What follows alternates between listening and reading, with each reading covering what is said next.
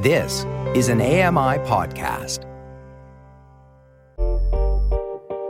Hey, Dave Brown here. If you enjoy this podcast portion of our show, remember you can watch it live every day at 9 a.m. Eastern Time on AMI TV.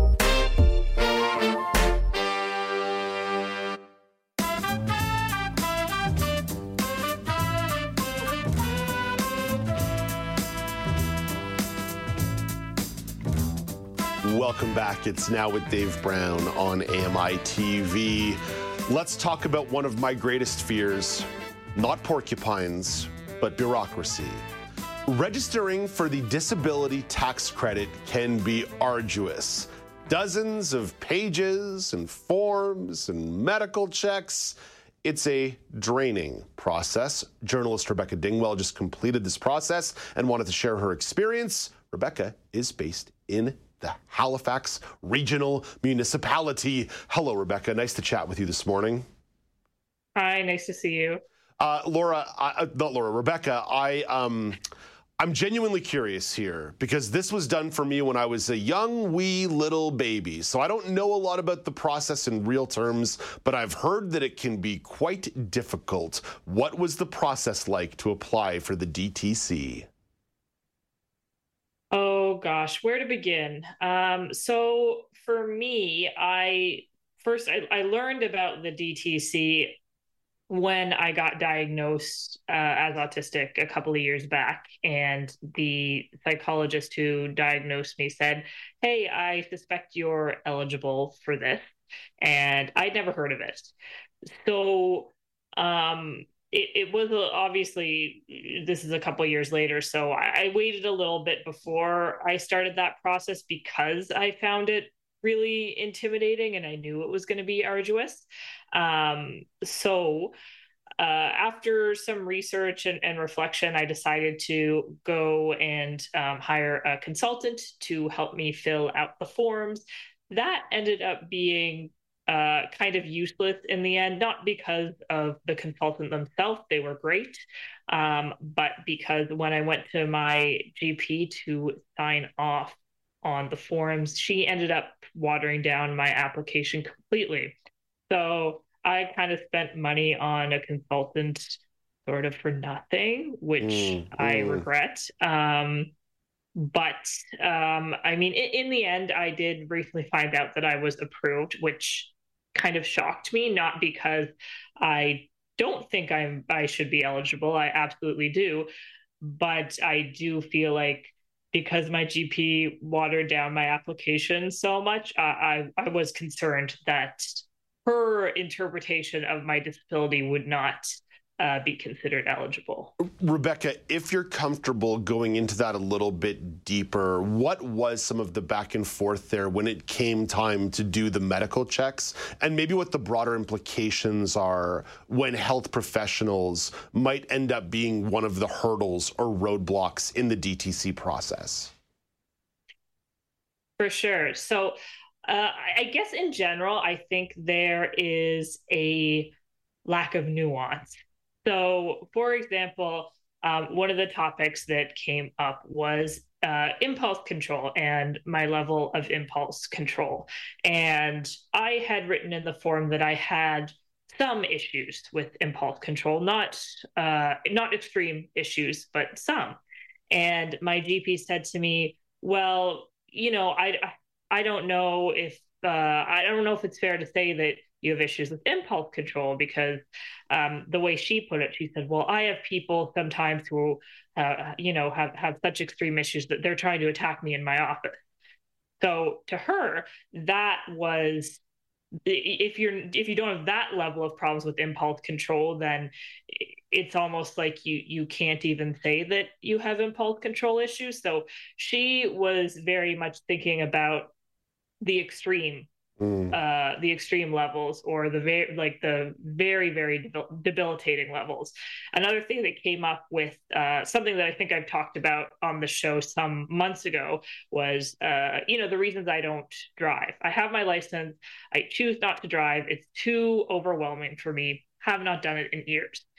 So I'm trying to explain this to her that although physically I can drive, um, I, I don't, and for me to drive in the city of Halifax now would would probably be a disaster. So mm. um, I I would consider that you know uh, a lack of ability. I would say, but for her because I do have my license and physically I am quote unquote able to drive, then uh, that was not relevant. Mm. The way hmm. she put it was that, well, I find it difficult to to drive, and that's how she wrote it on the form, which does not encompass all the issues that come come between me and and driving a vehicle. So there was just a real a real lack of nuance, and her um her interpretation of things was that you know sometimes i have i have a difficult time. Yeah. and that was that kind of felt like it was it.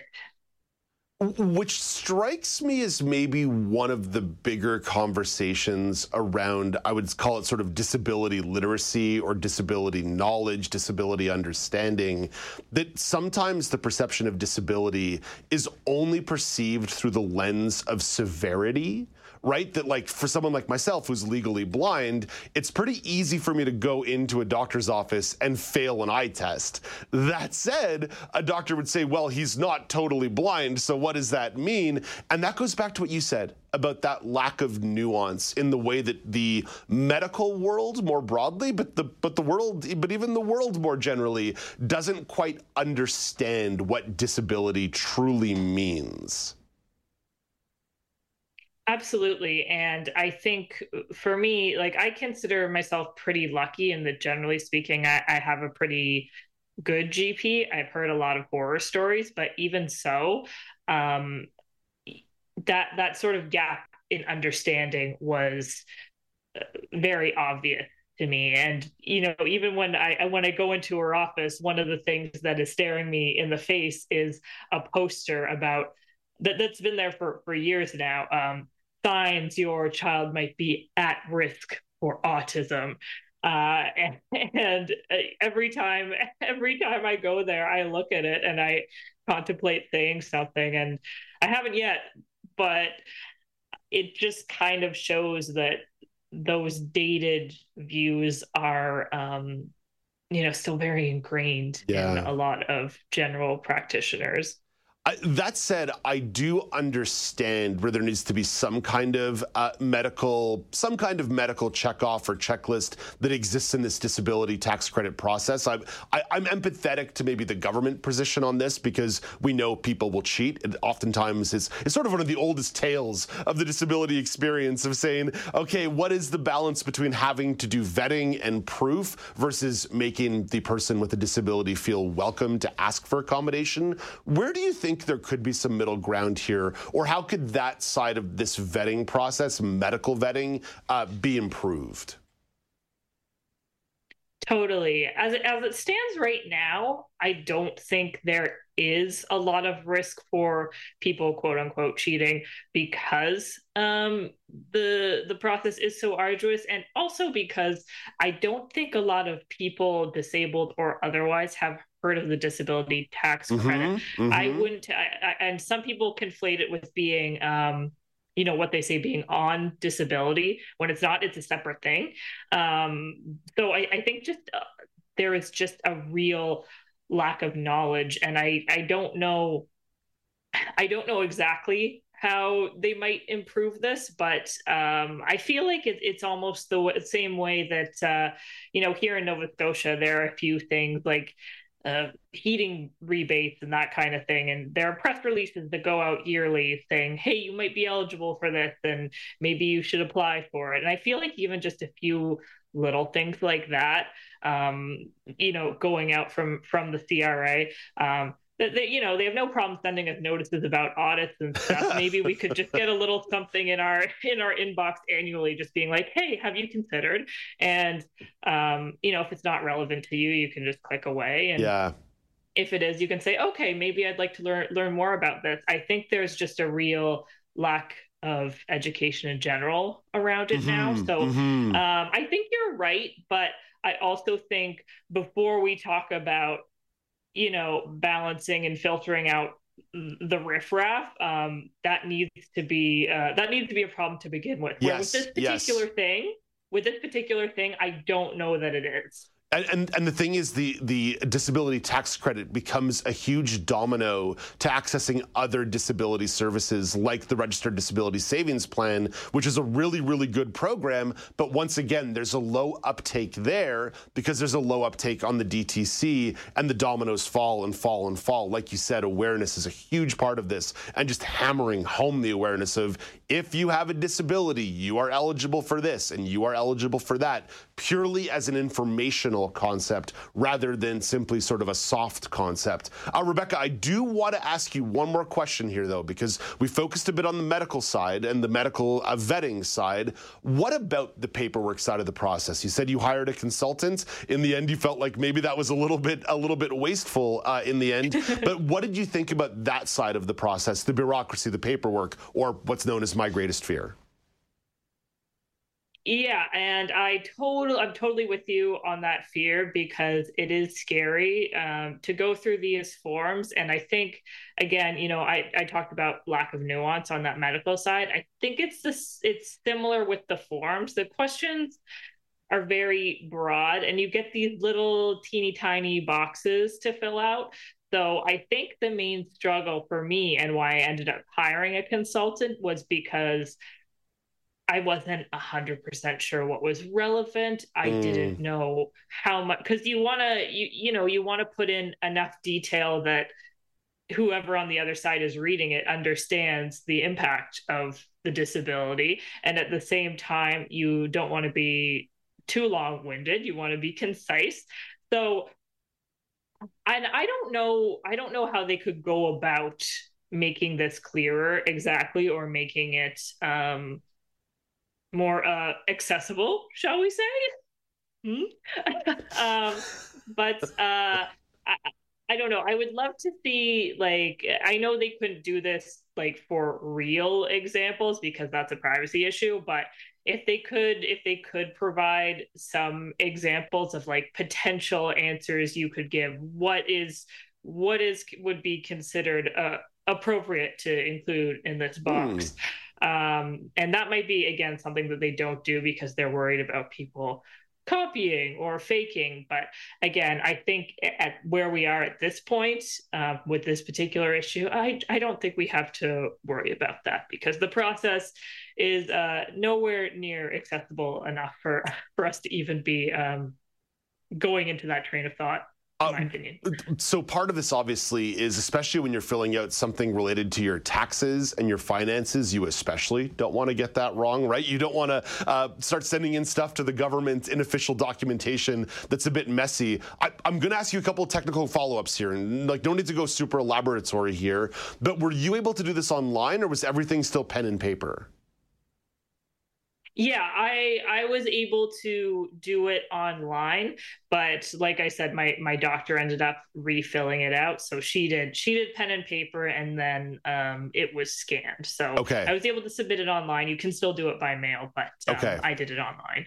And and uh, how long would you say the overall process of filling out the forms took?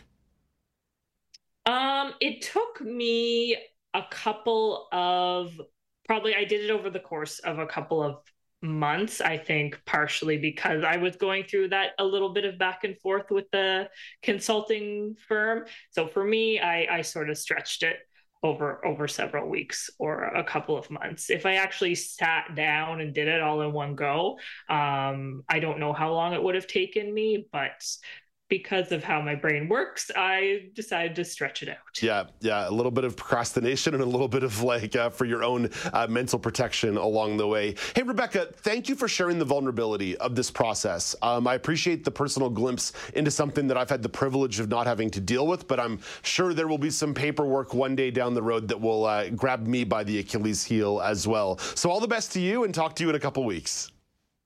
Great, thanks. That's Rebecca Dingwell, a journalist based in Halifax. Coming up after the break, someone bought a real expensive sandwich at a major sandwich shop.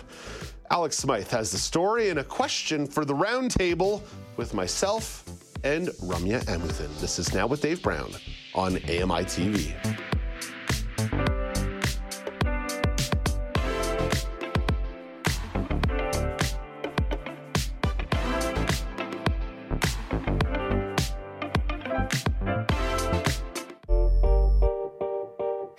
Brown here. If you enjoy this podcast portion of our show, remember you can watch it live every day at 9 a.m. Eastern Time on AMI TV.